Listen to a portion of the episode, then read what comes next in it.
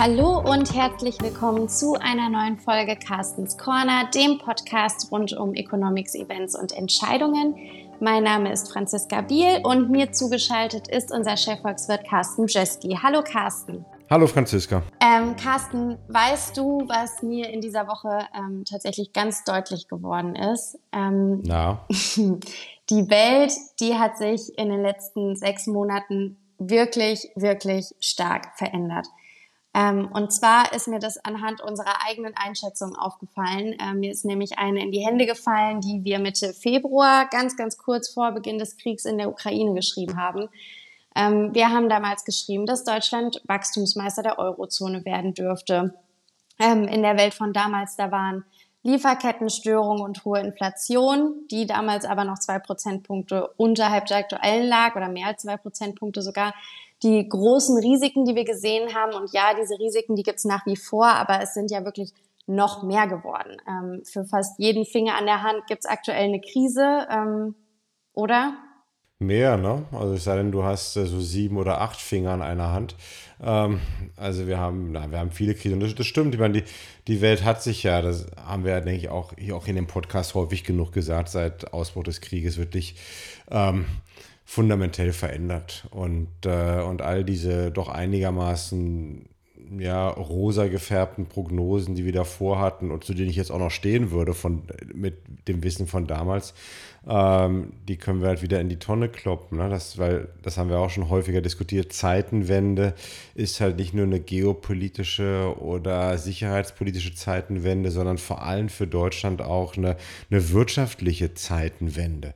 Und ähm, wir haben mit dieser langfristigen Zeitenwende zu tun und äh, gleichzeitig haben wir aber auch diese kurzfristigen ähm, Herausforderungen, die uns, so wie ich denke, ja wirklich in eine Rezession, jeweils in eine technische Rezession drücken werden.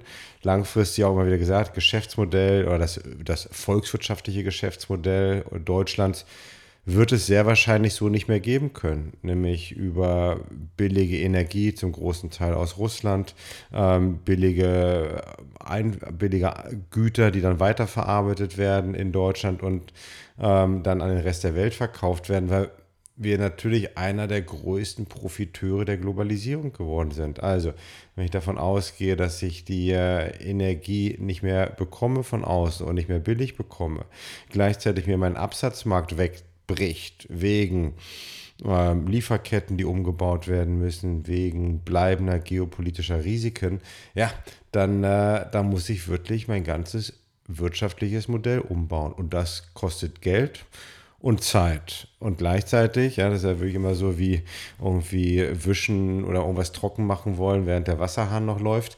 Ähm, gleichzeitig habe ich jetzt dieses kurzfristige Problem, wie komme ich überhaupt durch den Winter? Wie fange ich ähm, das Energie- und vor allem das Gasversorgungsproblem auf? Und wie verhindere ich auch, dass ähm, den, vor allem den Verbrauchern, aber auch den Unternehmen viel zu viele und viel zu hohe Energiekosten um die, um die Ohren fliegen werden? Und ich habe so ein bisschen auch das Gefühl, wenn ich mir so ein bisschen auch die, die Finanzmärkte anschaue, die Börsenstimmung anschaue, denke, ist für mich immer noch zu wenig eingepreist, wie stark jetzt wirklich die Energiepreise in den kommenden Monaten steigen werden und wie das bei den Verbrauchern ankommen wird. Wir reden über, über Haushalte, über Menschen, die jetzt, äh, einige bekommen jetzt schon veränderte Abschlagszahlungen, andere werden die Preise, äh, bekommen die Gasumlage, da reden wir auch noch gleich drüber, ab 1. Oktober. Dann werden wir alle zum Anfang des Jahres nochmal die normale Preiserhöhung bekommen. Also wir reden ja hier über den Faktor 3 bis 5 oder so, mit dem sich die Energierechnungen ähm, vervielfachen werden. Und das wird viele Menschen in die Probleme, in die finanziellen Probleme bringen. Ja, und das sind ja, jetzt hast du die Gasumlage beziehungsweise generell die hohen Energiekosten schon angesprochen. Es ist ja wirklich auch alleine ohne die Gasumlage sind die Preise ja wirklich schon deutlich gestiegen ähm, seit Anfang des Jahres oder im Vergleich zum letzten Jahr ja noch stärker. Ähm, und wenn wir jetzt über oder zum Thema Gasumlage kommen, äh, ganz kurz, bevor wir vielleicht drüber sprechen, was bedeutet jetzt diese Gasumlage alles, ähm, bevor wir dazu kommen, warum genau gibt es die denn jetzt eigentlich? Ja, warum gibt es die? Da müssen wir natürlich eigentlich äh, Robert Habeck und Olaf Scholz fragen, warum es die gibt. Denn wir hatten ja eigentlich vor ein paar Wochen alle gelernt, der Staat rettet einen wichtigen Energieversorger. Ähm, jetzt denke ich, sehen wir, dass der Staat halt nicht diesen Energieversorger alleine retten möchte, sondern dass er die, die Kosten für diese Rettung ähm, von einem wichtigen Energieversorger, aber auch von vielen möglichen anderen ähm, halt, ähm, ja, nennen wir es dann mal, vergemeinschaftlicht. Also die, die Kosten werden zum großen Teil auf, äh, auf Verbraucher und Unternehmen umgewälzt. Das ist, ist der Grund hierfür. Warum? Ja, wir, ähm, was ist der Mechanismus hier? Die, die Energie Anbieter, Lieferanten kaufen auf dem Weltmarkt Gas ein. Da haben sich die, äh, die, die Preise eher wirklich komplett verselbstständigt. Und, ähm, und sie können aufgrund von bestehender Verträge, aufgrund von bestehender Regelungen, wie häufig man eigentlich einen, einen, einen Preis anpassen kann, können sie diese stark gestiegenen Marktpreise nicht weitergeben an den Endverbraucher und äh, kommen damit in große finanzielle Probleme, drohen damit ähm, bankrott zu gehen, also hops zu gehen. Und wenn das passieren würde, dann hätten ähm, die Konsumenten von Gas Gasunternehmen und, und äh, Verbraucher irgendwann überhaupt kein Gas mehr. So, also das ist natürlich der Gedanke dahinter. Also bevor man eine Situation hat, in der, in der aufgrund von finanzieller Probleme die Gasversorger, konzentrieren wir uns mal darauf, umfallen und damit die Wirtschaft ohne Gas dasteht, ähm, denkt man, okay, ich nehme jetzt hier diese Kosten ähm, und, und lasse halt die, die Verbraucher bezahlen. Wenn ich mir, wir haben ja in den letzten 10, 15 Jahren etliche große Rettungsaktionen im, weiter, im, ja, im wahrsten Sinne des Wortes gesehen.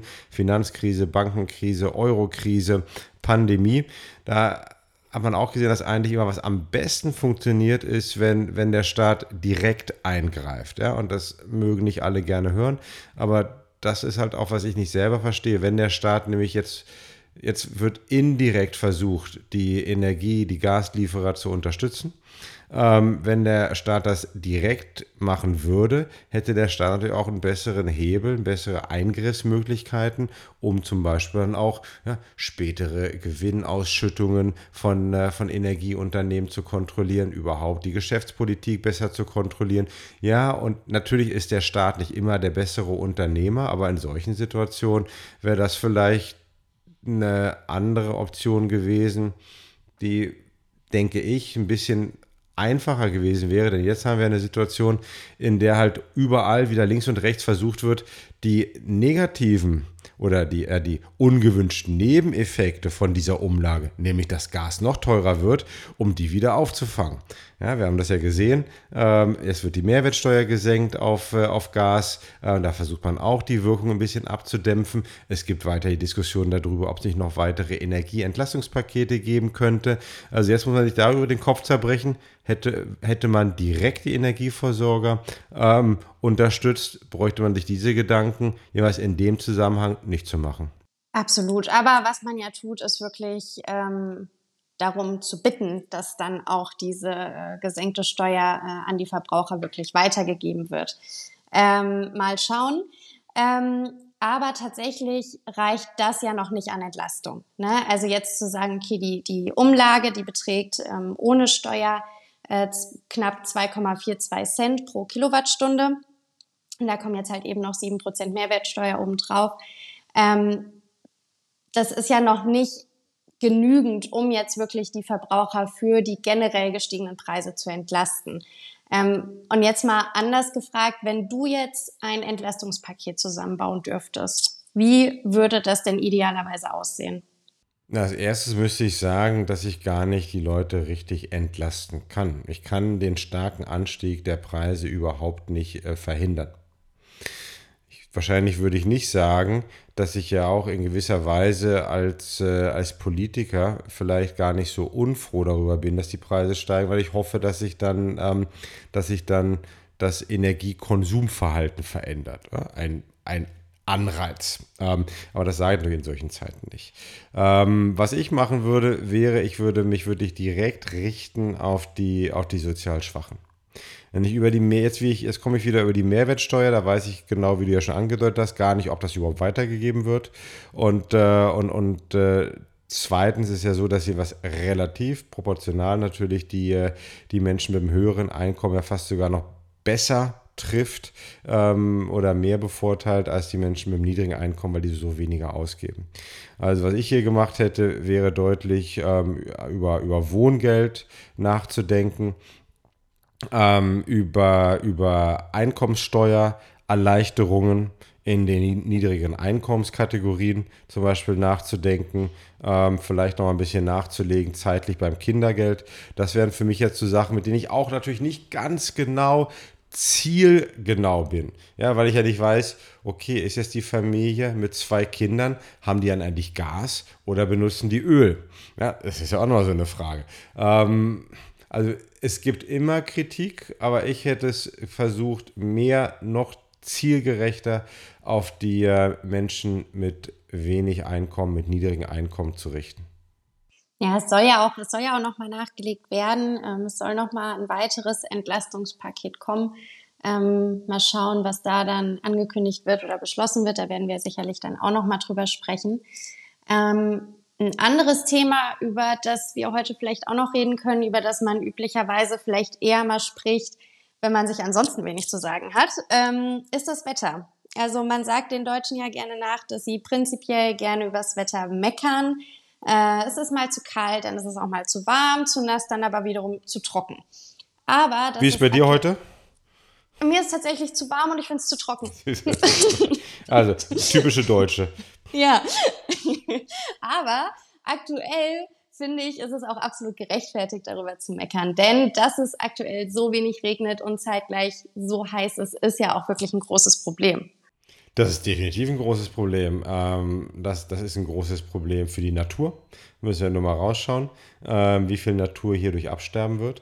Und ähm, es ist aber auch ein großes Problem für die Wirtschaft. Ja, und darauf richten wir uns ja in dem Podcast. Das ist ja unsere Arbeit, uns vor allem auf die, auf die Wirtschaft zu richten.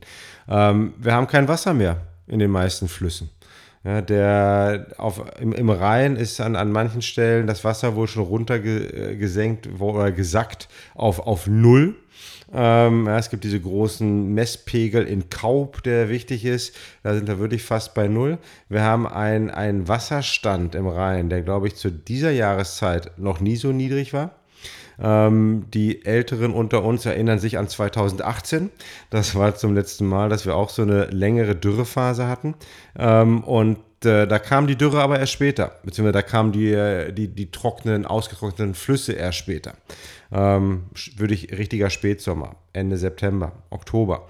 Ähm, damals hat es auch einen großen Teil des, des Schiffverkehrs, des Schifffrachtverkehrs lahmgelegt und hat uns das äh, 0,3 Prozentpunkte Wachstum gekostet. Das ist schon nicht, nicht nichts. Ja? Ähm, und äh, jetzt haben wir das große Problem, das hat für eher angefangen. Natürlich, ja, wir sind, wir machen ja immer den, den, den Scherz, dass ja Meteorologen eigentlich genauso sind wie, wie Volkswirte. Die wissen auch immer erst im Nachhinein, ähm, ob es geregnet hat oder die Sonne schien. Aber es gibt natürlich wieder Prognosen über Regen. Ich muss ganz ehrlich sagen, ich sehe es jetzt noch nicht und ich wäre vorsichtig, jetzt wieder zu denken, ah, diese Krise löst sich schnell. Ich denke, wir müssen eher davon ausgehen, wir werden hier eine Wiederholung haben von 2018, nur noch länger und noch schlimmer. Und äh, was passiert denn dann eigentlich? Ja, okay, dann kann also ähm, Frachtverkehr über die Wasserwege nicht gehen. Das, äh, das ist schon mal ein großes Problem. Wir reden über Lieferkettenprobleme. Damit können auch zum Beispiel Öl nicht vom, äh, von, den, von den Häfen in Rotterdam oder, oder in Hamburg in, nach Süddeutschland gehen. Heißt, wir sehen jetzt schon, dass zum Beispiel wieder die Benzinpreise in, in Bayern anfangen zu steigen, dass die Energiekosten da steigen. Hatten wir 2018 auch genauso. Oh. Was wir auch jetzt in diesem Jahr anders haben als 2018 ist, dass wir ja versuchen, dass, ähm, den, den Abbau oder die Reduzierung von, äh, von russischem Gas teilweise zu kompensieren mit mehr Kohle. Ja. Wie wird die Kohle zu uns gebracht? Unter anderem über die Wasserwege. Ähm, äh, da kommt es auch wieder weniger. Ja, man sieht Faustregel aktuell bei den jetzigen Wasserständen kann so ein, ähm, so ein, so ein Schiff maximal mit einem Drittel der normalen Kapazität beladen werden. Das wird nicht mehr lange dauern, dann können die Schiffe gar nicht mehr fahren. Ähm, das heißt, die Kohle kommt nicht. Das heißt dann wiederum auch wieder Folgen auf die, äh, auf, auf, die, auf die Energieversorgung im Lande und natürlich auch wieder höhere Preise, Inflation, da haben wir es wieder. Und dabei hört es immer noch nicht auf, denn wir haben natürlich auch etliche ähm, große Industrieunternehmen ähm, an den Ufern unserer Flüsse. Ähm, die brauchen die Schiffe, den Transport, die brauchen aber auch teilweise das Wasser zur Kühlung. Von, äh, von, von, industriellen Prozessen. Auch das haben wir dann nicht mehr. Ähm, also der, der Produktionsausfall, der, der Wirtschaftswachstumsausfall wird sich meiner Meinung nach dieses Jahr deutlich, der wird deutlich stärker ausfallen als 2018. So meine Bierdeckelrechnung sagt es minimal 0,5 Prozentpunkte fürs Wachstum. Und äh, wenn ich das dann mal ein bisschen jetzt äh, in, in meine Prognosetabellen einfließen lasse, wir hatten ja immer schon gesagt, zweite Jahreshälfte wird jedenfalls eine technische Rezession, zwei Quartale hintereinander mit einem leichten Schrumpfen, das wird ja schon mal eine starke Rezession. Äh, da kommt nochmal die Gasumlage ab Oktober. Ähm, da sind ja einfach aktuell immer noch hohe und weiter steigende Energiepreise. Und da haben wir zum Jahresende wirklich eine richtig dicke Rezession, ähm, vor der wir doch so langsam große Sorgen haben sollten. Und gibt es denn für die kurze Frist, das sind ja alles wirklich, also ja, wie zu Beginn gesagt, es gibt so viele Krisen, eine Hand reicht nicht, um sie zu zählen. Ähm, gibt es positive Ankerpunkte, wo man sagen könnte, okay, es ist wirklich, es sieht wirklich schlecht aus, aber wir haben noch beispielsweise einen guten Arbeitsmarkt? Ja, also ich meine, auf, aufgrund der, der Lieferkettenprobleme ist mein Familienpack Prozac auch nicht pünktlich angekommen nach dem Urlaub. Also ich kann mich jetzt hier nicht mit, mit irgendwelchen äh, Medikamenten etwas fröhlicher stimmen lassen. Ähm, ist schwierig, diese Lichtpunkte zu sehen. Natürlich gibt es die. Ja, du hast schon gesagt, Arbeitsmarkt ist weiterhin einer der Lichtpunkte. Aber auch immer, ne, ich, äh, aufgepasst jeder Volkswirt, der irgendwie wenigstens das erste Semester überlebt hat an der Uni, der weiß, dass der Arbeitsmarkt ein nachlaufender Indikator ist und nicht ein vorauslaufender Indikator.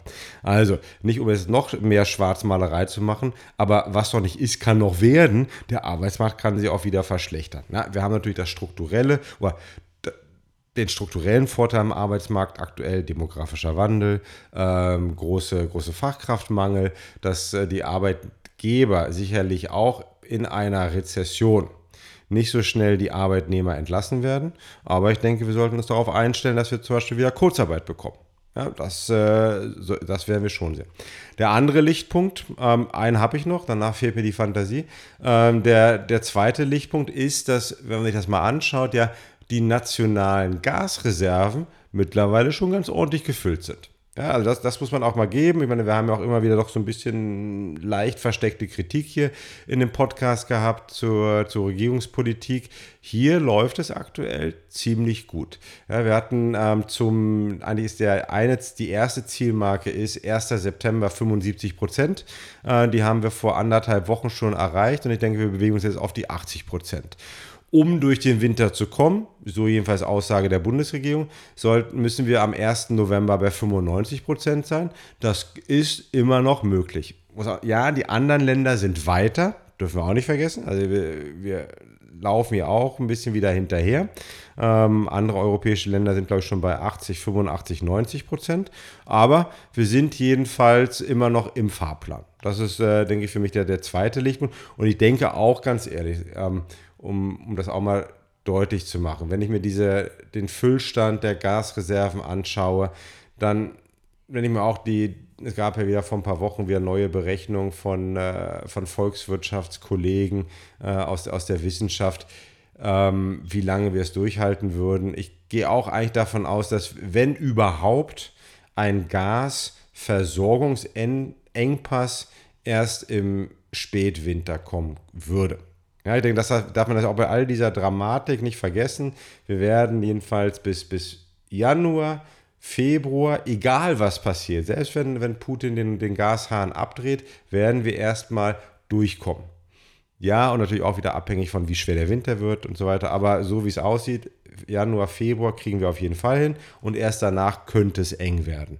Ähm, Was immer bleibt, egal in welchem Szenario, ist das Szenario, dass wir natürlich die hohen Preise haben. Also der Volkswirt sagt dann, was habe ich? Ich habe den, den, den Preismechanismus und ich habe dann vielleicht den Mengenmechanismus oder Mengenkanal. Der Preiskanal, der wird uns richtig, richtig dick treffen. Beim, beim Mengenkanal da, oder Mechanismus, da wissen wir jetzt noch nicht, wie schlimm es wird, aber es wird nicht dazu kommen, dass es wirklich äh, zu einem, also jedenfalls den größten Teil des Winters nicht irgendwie diese Rationierungsalbträume, ähm, die ja auch mal, die wir auch durchgespielt haben, die sehe ich aktuell nicht mehr als Basisszenario. Na, das sind doch schon. Ist doch positiv, mal, ne? Ja, das sind doch schon mal zwei schöne Lichtpunkte. Ähm, ein positives oder halbwegs positives Ende für ähm, ja die doch ansonsten eher düsteren Folgen, die wir aktuell aufnehmen.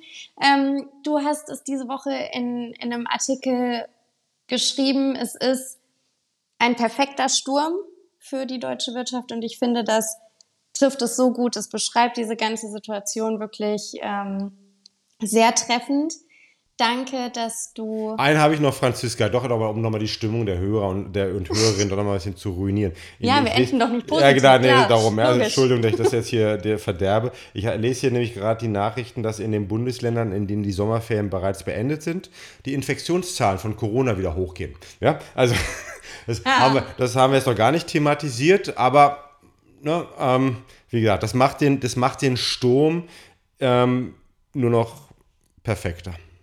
Ja, ich dachte mir, Corona, ähm, den Knaller, den sparen wir uns vielleicht noch für eine andere Folge, aber wir nehmen einfach alles direkt mit ähm, und bleiben gespannt, was sich in den nächsten Wochen und Monaten ähm, ja noch so alles ergibt. Wir haben auf jeden Fall viel zu reden und müssen nicht ständig übers Wetter sprechen. Ähm, wir ziehen uns nächste Woche einfach eine Packung Happy Pills rein und dann äh, machen wir mal eine ganze Folge.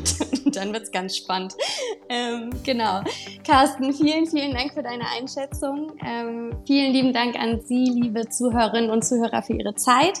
Wenn Sie Themenwünsche haben, äh, sich wünschen, dass wir Happy Pills einschmeißen, bevor wir die Folge aufnehmen, dann sagen Sie uns Bescheid, hinterlassen Sie uns einen Kommentar und ansonsten freuen wir uns auf nächste Woche. Tschüss!